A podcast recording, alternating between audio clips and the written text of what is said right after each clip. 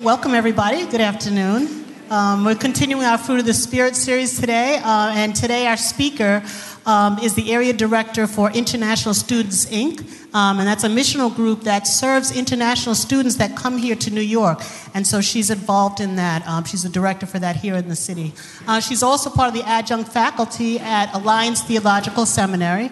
Um, and we, I have personally had an opportunity to sit down with her, have dinner with her, hear her heart and her passion for our city and for um, mission and students here. And so it's a pleasure for me to welcome her here. It's a pleasure for her to be here with, at New Life, sharing that missional energy with her. So please welcome Valerie Althaus.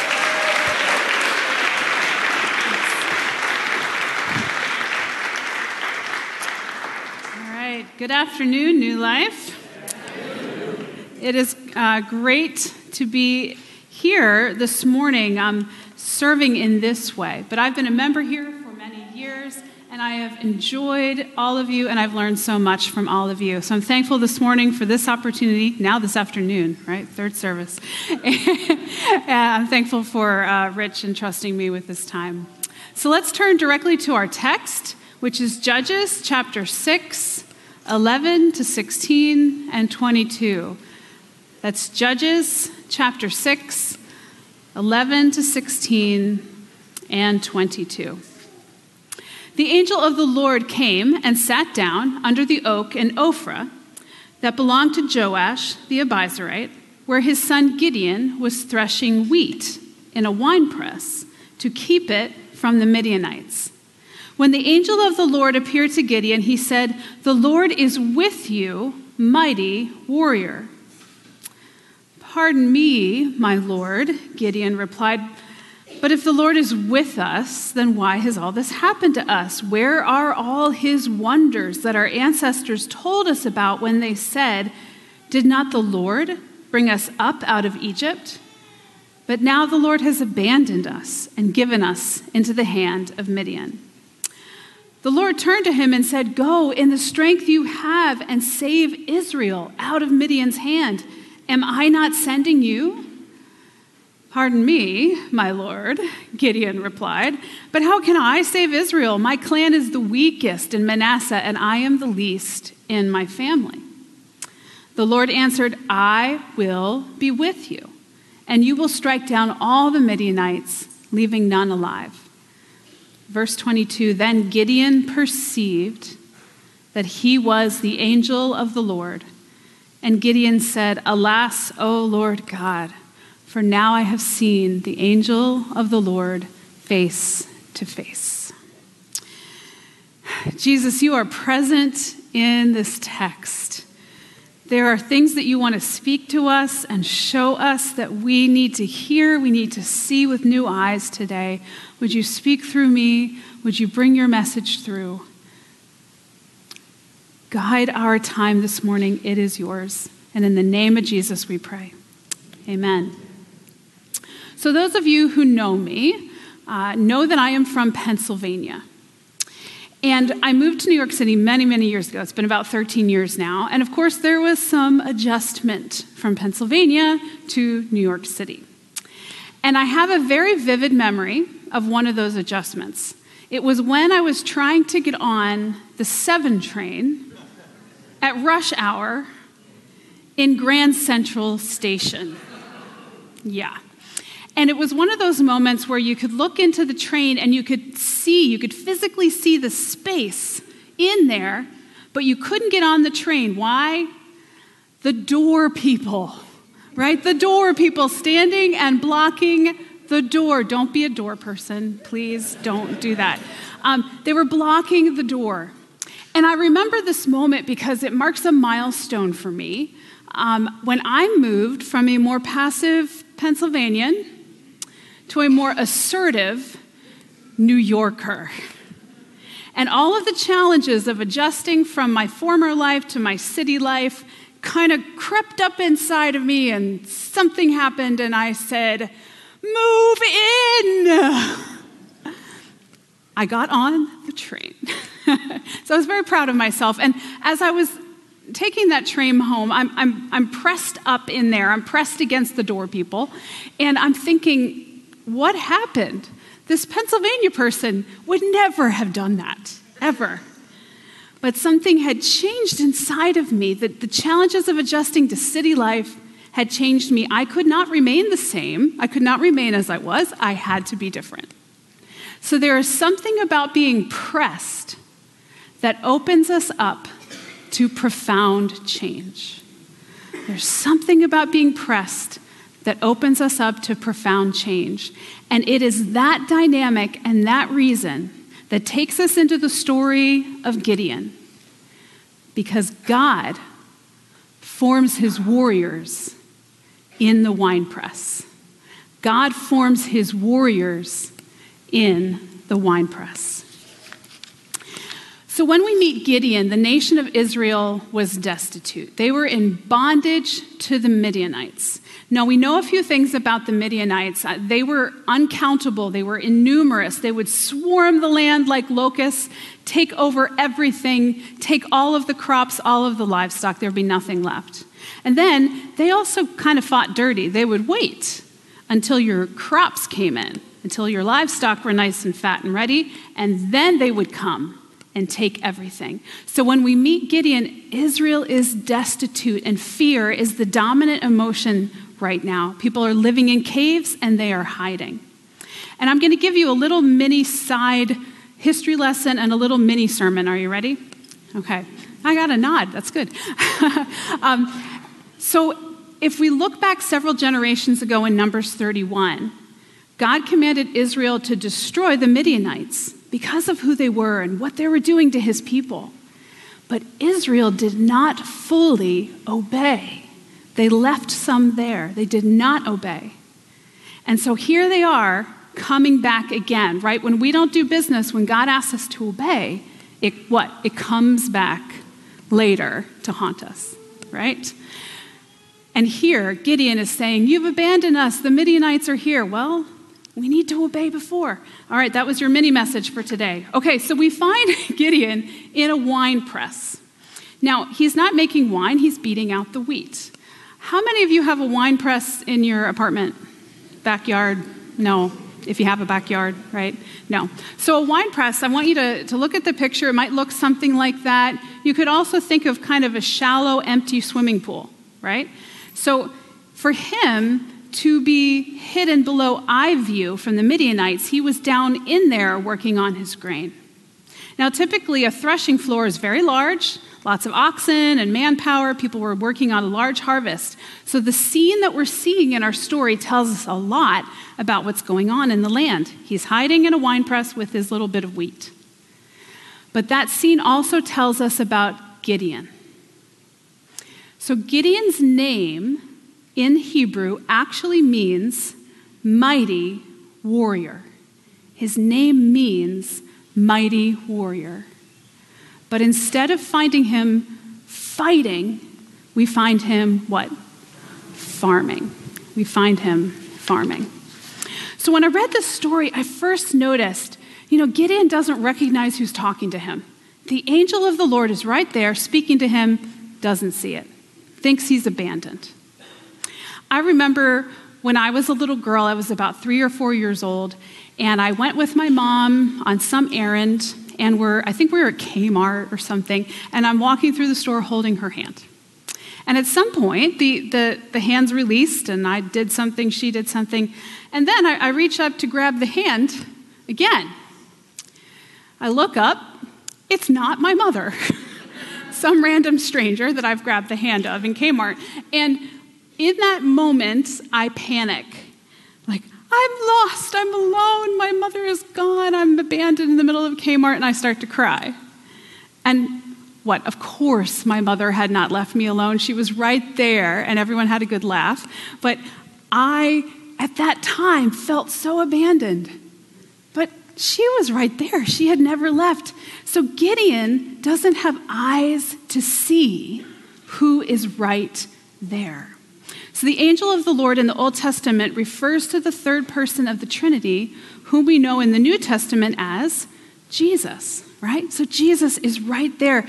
But Gideon's discouragement and his disillusionment cause him not to see God's presence in his life. If you look at the text, he, he says, Where are his wonders? God has abandoned us. And we have to recognize there's some humor in this situation, there's a lot of irony. Gideon's talking to Jesus, saying, God has abandoned us. And, you know, Jesus right there. I'm here. I'm here. I'm standing right next to you. You've abandoned. I'm right here. I'm right here. But he doesn't have the eyes to see. Gideon also has forgotten who he is. He's been named the mighty warrior, but he doesn't live that out. Right? He's not acting like it. He's forgotten his identity.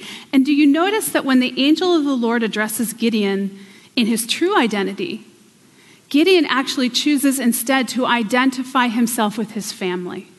Isn't that interesting? He says, I'm, the, I'm part of the clan that's the weakest, you know, I'm the least in my family. So he chooses that. He went there and he, instead of thinking, you know, oh, I can do this, God is sending me, he's saying, I can't even lead in my family. How can I do something that God sends me to do? So he's blind to his true identity. He's living out of that false place. And he has also lost sight of his calling. So the text says, you know, he says, How can I save Israel? Have you ever thought about that? How can I do it? How can I do it? His focus is very much on himself and what he can or can't do. And he looked at the Midianites and he looked at his own fear and his own insecurities and his own weakness, and he didn't look at the size of the God that was sending him. So I'm calling uh, this season in Gideon's life a wine press season a wine press season, a season of difficulty, challenge, a feeling of abandonment and struggle. And we all go through wine press seasons, usually many of them over the course of our life. And when we are in a wine press season, we miss the same exact things that Gideon misses. We don't see them. So when we're in a wine press, we don't look at our identity in God. We don't look and say, wow, mighty warrior, I'm a son or a daughter. Instead, we tend to look at what? The armies around us, the size of the enemy that's coming at us. And when we're in the winepress like Gideon, we often fail to live out and see our true identity. Our true identity. So, my family uh, had uh, several dogs over the, our, our, my time of growing up, and one of our dogs was named Kobe. I want to introduce you to Kobe. Isn't Kobe adorable? Um, he had it going on in the looks department. Uh, he was very, very cute, but we would have family debates how much was going on up here. Uh, we would play throw, but he never got the idea of fetch, right? He could never figure out that he had to bring the ball back. You know, so we, but we had a lot of fun with Kobe. Kobe was very sweet. But I'm a dog person, and one of the things I had always done with our family dogs was we kind of play wrestle, right? You get down on their level, kind of fight a little bit, play wrestle. And our other dogs had done a great job. Kobe, however, had this quirk. Every time I would go to play wrestle with Kobe, he would flip on his back and bat at me like a cat like a cat. And it, this was quite a mystery for a really long time because we're saying, how, wh- why? And we found out that he had grown up in another family because he was a, a gift to us. He had grown up in this other family surrounded by cats, lots of cats. And he learned that behavior. And so I know biologically Kobe was certainly a dog, but he was acting so much like a cat. And we do the same thing. We act as something other than we are. We act as something other than we are. We are believers who are children of the King. We can walk into the throne room of God. We can go directly in through prayer and ask for help in our time of need, knowing that we are sons and daughters and mighty warriors, but we often live and act like orphans separated from our true identity. Now, when we're in the wine press, that discouragement, that disillusionment, seeing the armies, seeing our, our weakness, our inabilities, um, it can really rob us of understanding a calling in our life, something that God has given us to do to bless His kingdom. And I know, for me personally, that's my go to. When I get down, when I get discouraged, I begin to doubt you know, my identity, who I am, what I'm called to do, and it, it can feel really powerful. And when I'm in that place, my feeling tells me that I should be farming instead of fighting. And my feeling tells me I should be hiding instead of leading. And I feel like God's presence isn't with me, even when it is. But thank God, He uses unlikely people, right? He uses those of us that can't see it all clearly yet and he chooses us and he uses us. So here are the Midianites, again, conquering God's people. They're conquering God's people, but Gideon now finally, toward the end, recognizes who is speaking to him. Finally recognizes that this is the angel of the Lord. The text tells us that he says, Alas, O Lord God, now I've seen uh, the angel of the Lord face to face. And there is a good, you can, you can feel his posture changing. You can almost feel that he's coming down and bowing reverently before his God. And there's a posture change. There's a, a, a change going on inside of him where a holy, reverent, and good fear of this God can displace false fear, lesser fears in his life because of who it is that he's speaking to and who it is that is sending him out. Now, I'm going to tell you a little secret. Um, I play the piano, okay? Now, not many of you would ever know that about me because, number one, I am not very good. I am not very good. And I typically never play in front of other people. Really don't do that because I'm not very good. So I play for my own enjoyment, my own use. But um, now Kate is an amazing musician. So if Kate walked up to me one day and she got in, you know, right in front of me and she looks in my eyes and she says, Greetings, Valerie, concert pianist. I would laugh, right? Because it's very, very far from the truth. And it would take a mighty act of God to move me to that place.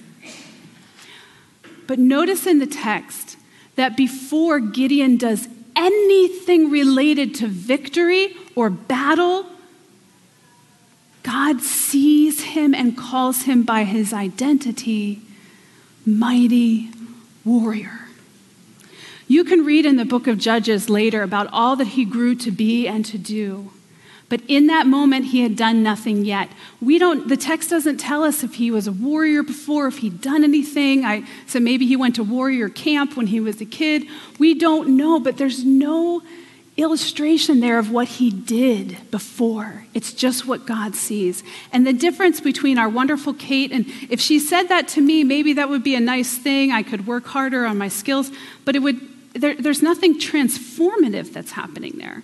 But with God, when He speaks, He has the ability with His word, because His word is powerful, to call forth into reality that which is not there yet. And that is what we see with Gideon when I read this story, there's a, a part of me that I just want to jump into the text. You know, I want to jump right in. And I kind of want to grab Gideon by his shoulders. I want to give him a little shake. And I want to say to Gideon, Gideon, it is not about the size of the Midianite armies, it is about the size of your God. I remember when I was a little girl, uh, I have two siblings, and we would, of course, play together and sometimes be a little bit out of control. And, uh, you know, with, when children get together once in a while, the energy level and the antics start to reach critical mass, and it's just getting to be a little too much, right? And so I remember one or, or, or other of my parents getting down, and they'd kind of come down at eye level, and they'd give us the look, and they would say, enough, right? Enough, too much. So it's a very parental thing to say. I went through a difficult uh, wine press season in my own life. Um, I've been in ministry over 20 years, and I've served on a variety of teams and organizations and different things over all those years. And there was one team that I was on that I found to be very difficult. And it was my perception in that situation, I just I felt very criticized instead of encouraged. I felt very placated. I didn't feel heard. I felt like I was supposed to be this thing over here and I just did not fit that thing. You know, it was and I tried so hard to make it work. but it was really unraveling. And inside of me, I felt so discouraged and disillusioned. And I wish I could tell you that I handled the whole thing with grace and maturity and godliness the whole time. I did not. God had to reveal some junk in me too. He had to show me the stuff that comes out of me when the makeup isn't on and when you're not looking all, you know, good. he has to show you that stuff. And so he showed me that stuff in me, he showed me some of that in some other folks. And so I was just at a point of real discouragement. But toward the end of it, um, I remember that several mornings in a row I woke up and I would just cry. You know, I felt like I was painted into a corner. I didn't know where to go. And I would just cry. And uh, I was spending time with the Lord one morning, uh, praying, reading scripture, and I was still crying. And I felt the Spirit of God impress upon my heart this one word, and He said, Enough. Enough. And there was a very fatherly tone to it, very parental. And there was a part of it that was rebuke, you know, for my own stuff that contributed. And then there was a whole giant part of it that was love. And then there was a whole part of it that said, Soon your season is over. So I took a lot of hope from that. And very soon my circumstances changed, and I was able to find something that was a great fit. And, you know, I, I began to feel alive again and like I could fit in ministry before I thought I was unfit for ministry. And, but I left that wine press season profoundly changed. I was forced to go to a place where I found my identity as a son or daughter of God and not in my circumstances. And I was forced in that to be sure that my calling was from Him and I wasn't just performing something. And I was forced in that to recognize that His presence was with me through the whole thing. You know, um, I want to tell you this morning that wine press seasons have a purpose and they have a timeline. They have a purpose and they have a timeline. In the text, we know that the Midianites controlled Israel for seven years before Gideon was called as a deliverer. And in that seven years, in scripture, we see the number seven emerging as completion and perfection. So the picture that's created for me is that the winepress season for that time of history, for that purpose, for Gideon, came to a point of completion and it was time for him to be called out as the deliverer of Israel. I remember when I tasted wine for the first time. I promise I was 21. Promise. Um, and I remember being surprised that it wasn't more sweet, more like grape juice. You know, I didn't know anything at all about wine. And now, of course, I understand that wine is a much more complex thing. It has a flavor palette, it, it has depth, and you're supposed to be able to taste notes of different things in it. I'm not very good at that, but that, that's the idea of wine, right? But juice, fruit juice, is simple. You squish the fruit, out comes the juice, add some sugar or something, that's fruit juice. But wine has to go through a process to become mature. It has to go through a process to become mature. And I, I want you to get this picture. We see imagery, we see a wine press that's about crushing, we see wheat being threshed, and wheat being threshed is about leaving behind the chaff and keeping what is good. And so, the reason that warriors need to go through a wine press season is so that they have the maturity to go the distance wherever and however God calls them to serve. There is a purpose in that. They need the maturity to step out and follow him in faith. And it's where all that messed up stuff comes out. This is where maturity finds its ground to grow. Let's look at James chapter 1. I, chose the amplified version so we could catch the fullness of this.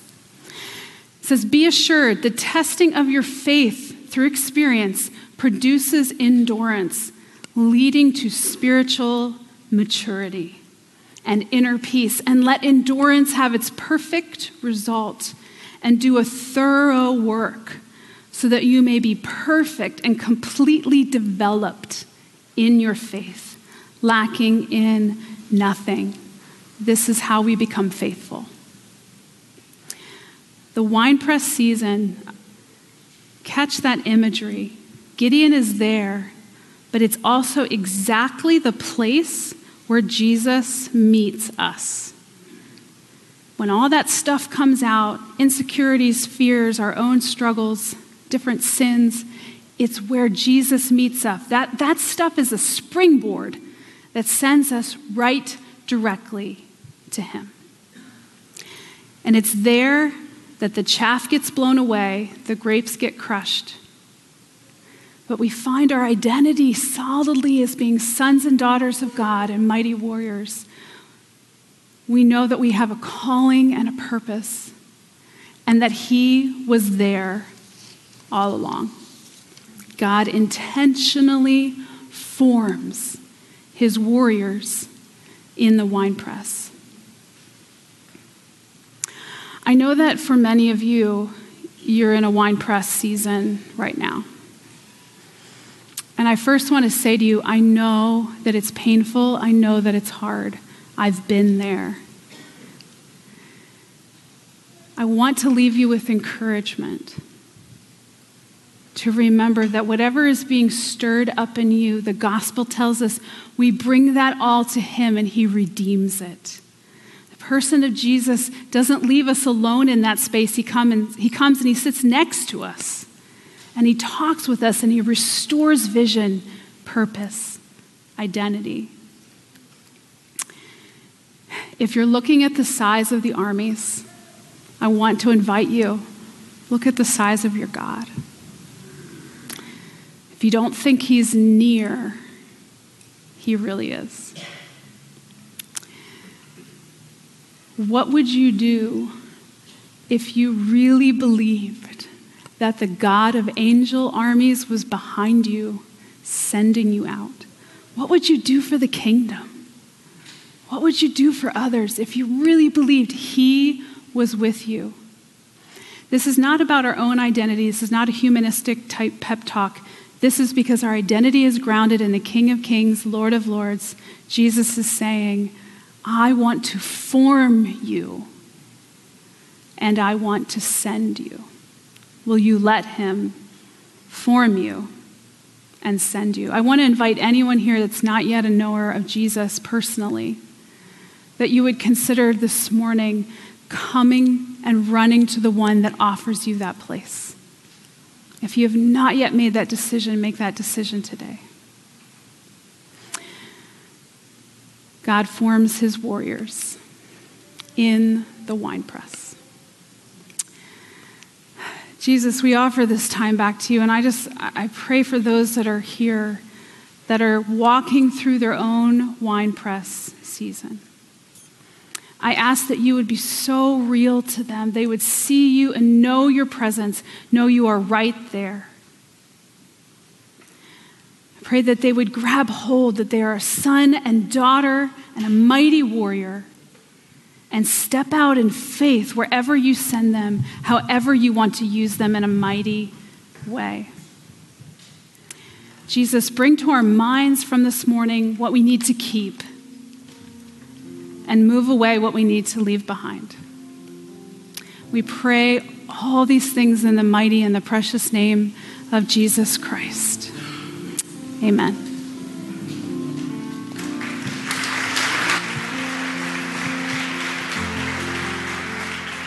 Let's stand and sing together.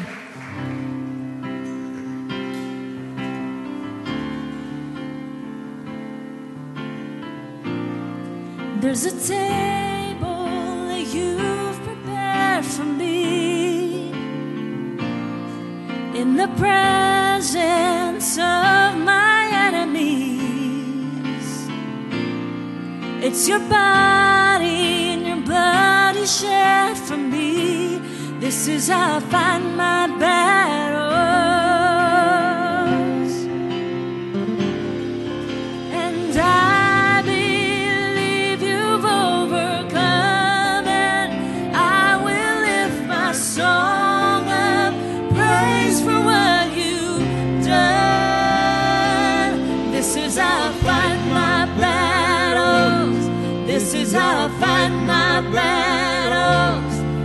Is how I fight my battles. This is how. This is how I fight my battles. This is how I fight my battles. This is how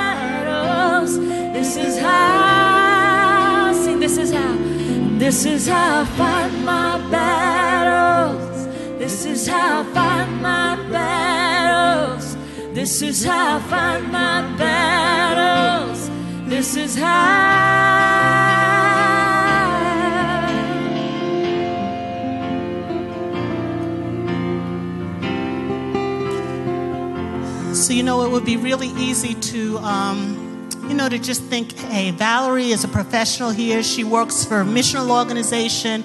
You know, this is, this is common for her because she's one of those people in ministry. Um, but where does that leave me? Here I am, I'm a student, you know, I'm a teacher, I, I work in finance, I work in customer service. Like, what, what mission? You know, I'm just, I'm just doing the best I can every day, and I'm just trying to get through my days. But I think what Valerie is trying to help us to understand is that we are Gideon. We are the people that have a mission inside of ourselves. And it's really, uh, it's not really about what you think, how impressive it looks. It doesn't matter if you're at home taking care of children every day or if you work in a bank. God has still birthed in you a mission. He's not today just kind of figure out, oh my gosh, what am I going to do with it? Like, God, what am I going to do? How am I going to make this relevant? He created you with mission in mind. And He brought you forth for this time in history because there is something that's unique to you, some mission that He's put in you that is just fitting who you are and what your life is and, and what the journey is that you're going to go through. But I know for myself, what I tend to do is I look in the mirror and then I don't see those things. Like I don't see, I don't see, I don't see mission. When I look in the mirror, I see my flaws. Because the mirror is not me, a mirror is a reflection of the true me. What I need are people around me that care for me, that love me, and are willing to see what God sees in me and then tell me that. So, one of the questions for us as we think about application and what, what do we do with this is who are you surrounded by? You know, we just sort of sang this song, you know, I'm surrounded by you. God is surrounding us. But who are the people that you're surrounding yourself with? Who are those people? Are they speaking into you what God sees in you, or are they just reflecting back to you all of your all of the things that you're not perfect at and all the things that you've not succeeded at? Who are you surrounding yourself with? The reason we have Christian community is that God speaks through those around us. But it's our choice as to who we surround ourselves with. That's our choice. So we're going to have our prayer teams over here to my left and to your right, and communion to my right and to your left. Come up and just ask someone to pray for you that they can see what you don't see, what you're missing. He's right there. He's looking at you. He knows. The thing is, you don't know. Ask somebody Pray for me. I want to see what God has for me. I want to see what He sees in me. I want to see my contribution and how I can walk out mission in this world.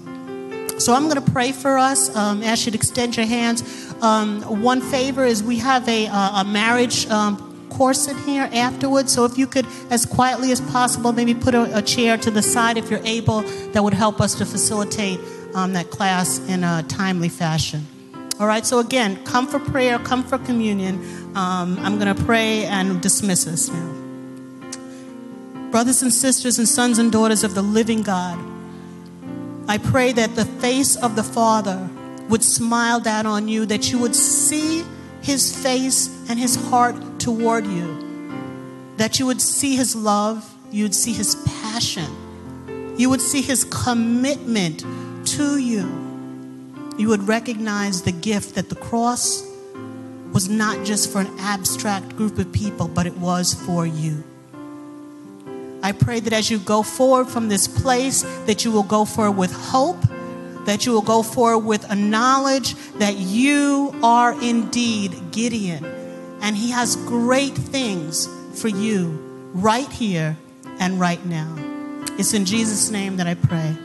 Amen. God bless you all. Have a great afternoon.